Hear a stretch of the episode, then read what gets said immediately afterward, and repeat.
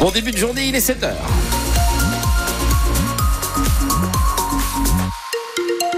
Mercredi sept février, sept heures, le journal François Pelleret. Ça y est, ça pleuviote. Hein. Oui, et nous aurons des pluies par intermittence tout au long de la journée, François. Ça va être euh, voilà, ce temps qui va nous accompagner, hein, gris et par moments de la pluie, des températures qui restent douces. dix degrés, mais attention, le vent s'invite et il soufflera fort jusqu'à soixante-quinze kilomètres heure en rafale.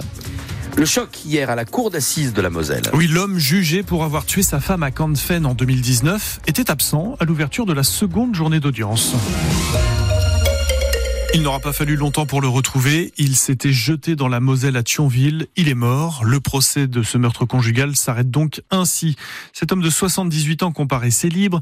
Lundi, il avait reconnu avoir tué son épouse en mai deux mille dix-neuf chez eux à Canfaine. Il venait de recevoir les papiers du divorce. Leur fils unique n'aura donc pas toutes les réponses. Il s'était constitué partie civile. Son avocat, Ulysse Gobert, doit gérer cette situation. En qualité d'avocat, c'est assez rare d'avoir une, une cour d'assises qui en direct prononce cette fameuse extinction de l'action publique. C'est compliqué, c'est compliqué. Et on voit juridiquement que ce débat revient souvent pour les victimes, justement, qui occupent une place de plus en plus importante et légitime dans le cadre du procès pénal. Bien évidemment que mes clients n'auraient pas fait tout ça si on leur avait dit qu'il n'y aurait pas de décision à la clé. Euh, c'était d'ailleurs le sens de leur constitution de partie civile, c'était de faire les choses dans l'ordre. Et également se constituer partie civile pour leurs enfants, pour que plus tard, ils puissent avoir cette fameuse décision.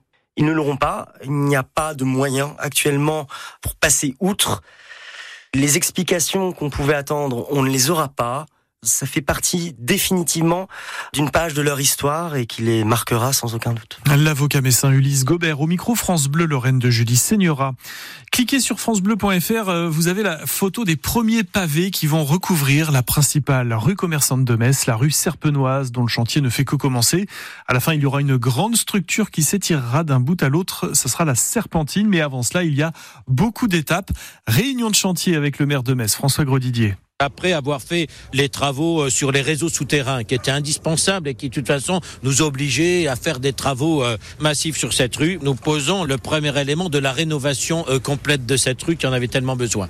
La prochaine étape, c'est d'abord le pavage dans un pavé en granit d'origine française et pas chinoise, choisi en commun accord avec l'architecte des bâtiments de France, qui va nous changer de ces espèces de dalles moches qui étaient rustinées par du goudron, qui revêtaient la rue Serpenoise jusqu'à maintenant. Ensuite, nous allons installer cette serpentine, un long module d'acier qui parcourra toute la rue Serpenoise et la rue de la Doucette. Et la nuit, par des jeux de lumière, se transformera en graoulis, jeux de lumière qui mettront en valeur beaucoup des magnifiques façades de cette rue, qui est le centre de Metz, mais qui est le centre de la métropole et de toute la région messine. Il faut que la rue Serpenoise retrouve tout ce lustre. Et ces pavés en question sont donc français. En granit, ils viennent de Corrèze. Est-ce un bon choix selon vous? Et cette serpentine peut-elle tout changer, redonner du lustre et de l'activité au centre-ville messin? Vous nous répondez ce matin au zéro trois quatre-vingt-sept cinquante-deux treize treize. Nous poserons ces questions également tout à l'heure à huit heures moins le quart en direct au chef de file de l'opposition de gauche à la mairie de Metz. Jérémy Roch sera l'invité du six neuf France Bleu Lorraine. Il y a exactement quatre mois, Israël subissait une attaque terroriste sur son sol sans précédent. Oui, l'attaque du Hamas qui faisait mille cent soixante morts le sept octobre, dont quarante-deux Français ou franco-israéliens. C'est aujourd'hui, sept février, qu'Emmanuel Macron a choisi de leur rendre hommage par une cérémonie à la mi-journée aux Invalides. Un hommage national qui inclut également les treize Français probablement toujours retenus en otage, se libérer et puis se blesser. Alors comment se déroulera cette cérémonie, Cyril Ardo ?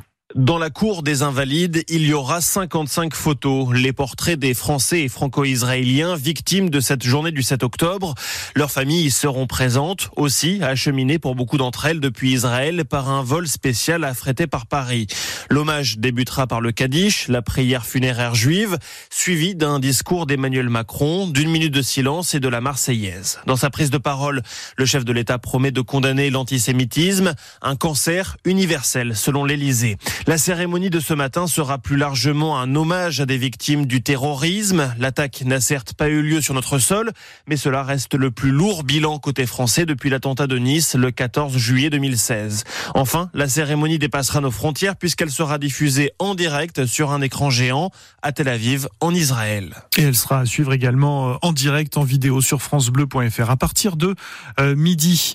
Emmanuel Macron qui a fait un discret saut dans le Dou hier pour discuter en privé avec des agriculteurs. Et puis après, le président de la République est allé boire un café au comptoir d'un bar dans le village de Roulans. C'est à côté de Baume-les-Dames, précisément deux cafés. Les jeunes agriculteurs de Moselle, eux, continuent d'occuper le terrain. Aujourd'hui, ils se donnent rendez-vous à dix heures à Sierck-les-Bains pour rejoindre à quelques pas à Schengen euh, leurs collègues allemands, belges et luxembourgeois. Cette ville aux confins de l'Europe sera saturée de quelques trois cents tracteurs. huit cents écoliers de Mézières-les-Messes découvrent cette semaine l'intérêt du tri des déchets. Ah, ça fait partie des leçons de base hein, maintenant. Hein. Chaque chose peut trouver une nouvelle vie, que ce soit des épluchures, du papier, des vêtements ou des meubles. Au groupe scolaire Pasteur de Mézières, Audrey Mougeot de la communauté de communes de Rives-de-Moselle leur explique comment, mais aussi pourquoi trier. On essaye de leur montrer à quoi ça sert de le faire et puis quel est le chemin après, parce que c'est pas juste le geste de mettre son déchet dans un sac, c'est aussi euh, qu'est-ce qui va devenir à la fin et pourquoi c'est important de pas le laisser par exemple dans la rue euh, et de plutôt le mettre dans la bonne poubelle pour qu'il serve à quelque chose après. Et puis dans nos déchets euh, de la cuisine, il y a toujours de l'eau, hein, dans nos épluchures par exemple, dans notre oignon de pomme. Donc ça c'est un petit composteur qui fonctionne, on va boire l'eau qui va fabriquer ce qu'on appelle un jus de compost. Ce jus de compost, il peut servir à arroser des plantes d'intérieur, par exemple. De montrer simplement les différentes poubelles qui existent, c'est, c'est déjà un premier pas, mais de leur montrer la finalité de ce tri, c'est aussi important parce qu'ils peuvent se projeter dans ce que va devenir le trognon de pomme, par exemple, par la suite, quand ils réutiliseront pour faire un, du potager. Voilà, c'est une boucle, en fait. Donc, finalement, c'est un message qui reste peut-être pas en entier tout de suite, mais au moins qui rappelle des éléments, donc euh, ça permet d'inculquer les bons gestes dès le début. Audrey Mougeot de la communauté de communes de, de Rives-de-Moselle.